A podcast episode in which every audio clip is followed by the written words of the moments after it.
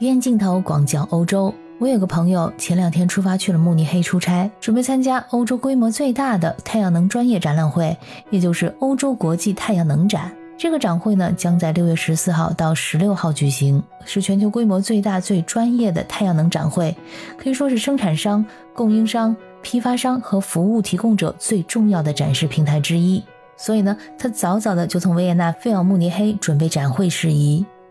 然后昨天他跟我联系的时候说，出了件事儿，现在传的是沸沸扬扬，说是有中国光伏企业的高管在慕尼黑机场被执法人员带走，可以说是一时惊起千层浪，目前是众说纷纭，甚至有投资者担心会波及股价。我也赶紧搜索了相关的报道，这位高管乘坐的是来自上海的 LH 七二七航班，这次航班上的多位乘客是前往德国参加国际太阳能光伏展的业内人士。而在场的目击者称，德国警方连这位高管在飞机上坐的位置，以及到德国以后所住的地方都非常的清楚，估计早就掌握好各种信息，准备好了来抓人的。其他在场的旅客称，被带走的不止一人。而在十二号，慕尼黑机场联邦警察发言人发表声明，警方在当天早晨拘押了来自上海的一位乘客，执行的是奥格斯堡地方法院签发的拘捕令。当天下午，这位男子被送往到法院面见法官，之后被有条件的释放。对于多人被带走的说法，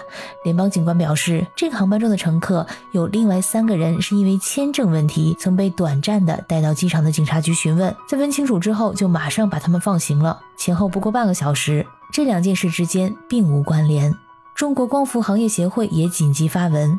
说，当事人只是协助调查，目前已经回到酒店。这次协助调查的也只有他一个人，不涉及网传的多家中国光伏企业，也没有出现多名人员协助调查的情况。在进一步分析这个新闻之前，首先我们来了解一下欧盟的最低限价和欧盟的双反政策。欧盟最低限价是指欧盟对特定进口产品设置的最低价格限制。它的主要目的是防止来自于其他国家的产品以低于公平竞争的价格进入欧盟的市场，来保护欧盟的本土产业。在太阳能领域，欧盟曾经实施过太阳能组件的最低限价政策。这个政策的背景是在过去的几年内，中国生产的太阳能组件以十分低廉的价格涌入了欧洲市场，这就导致了欧洲本土的太阳能产业受到巨大的冲击。为了应对这一情况，欧盟从二零一三年起实施了太阳能组件的最低限价措施。根据这个措施，从中国进口的太阳能组件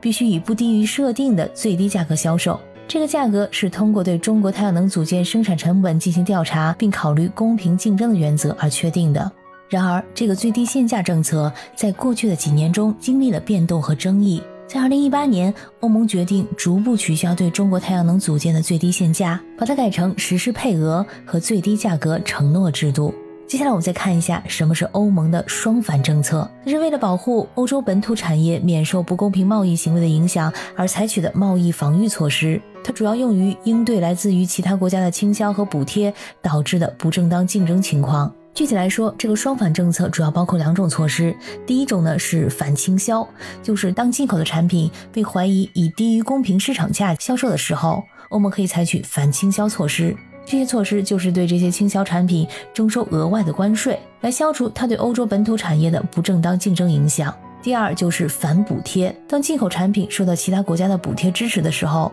我们可以采取反补贴措施。这些措施就是对受补贴产品征收额外的关税，来消除它对欧洲本土产业的不正当竞争影响。在执行这个双反政策的时候，欧盟将依据世界贸易组织的规则和相关法律进行调查和裁决。欧盟可以对涉嫌不正当竞争的产品征收额外的关税，或者采取其他的限制措施。最终当然还是为了保护本土产业的利益。我们再回到刚刚发生的慕尼黑机场事件，有关人士分析，这位高管被带走的原因呢，就和多年前欧盟的双反调查相关。曾经在2016到2017年左右，德国就出现过扣留中国光伏业内人士调查相关事宜的情况。欧盟的双反政策存在一定的贸易漏洞。如果企业从第三方国家和地区进入欧盟，就可以避开双反的关税缴纳。而德国的相关部门认为，这种行为涉嫌走私，存在违规问题，所以呢，最近对这种情况严加调查。在二零一九年的德国慕尼黑展会期间，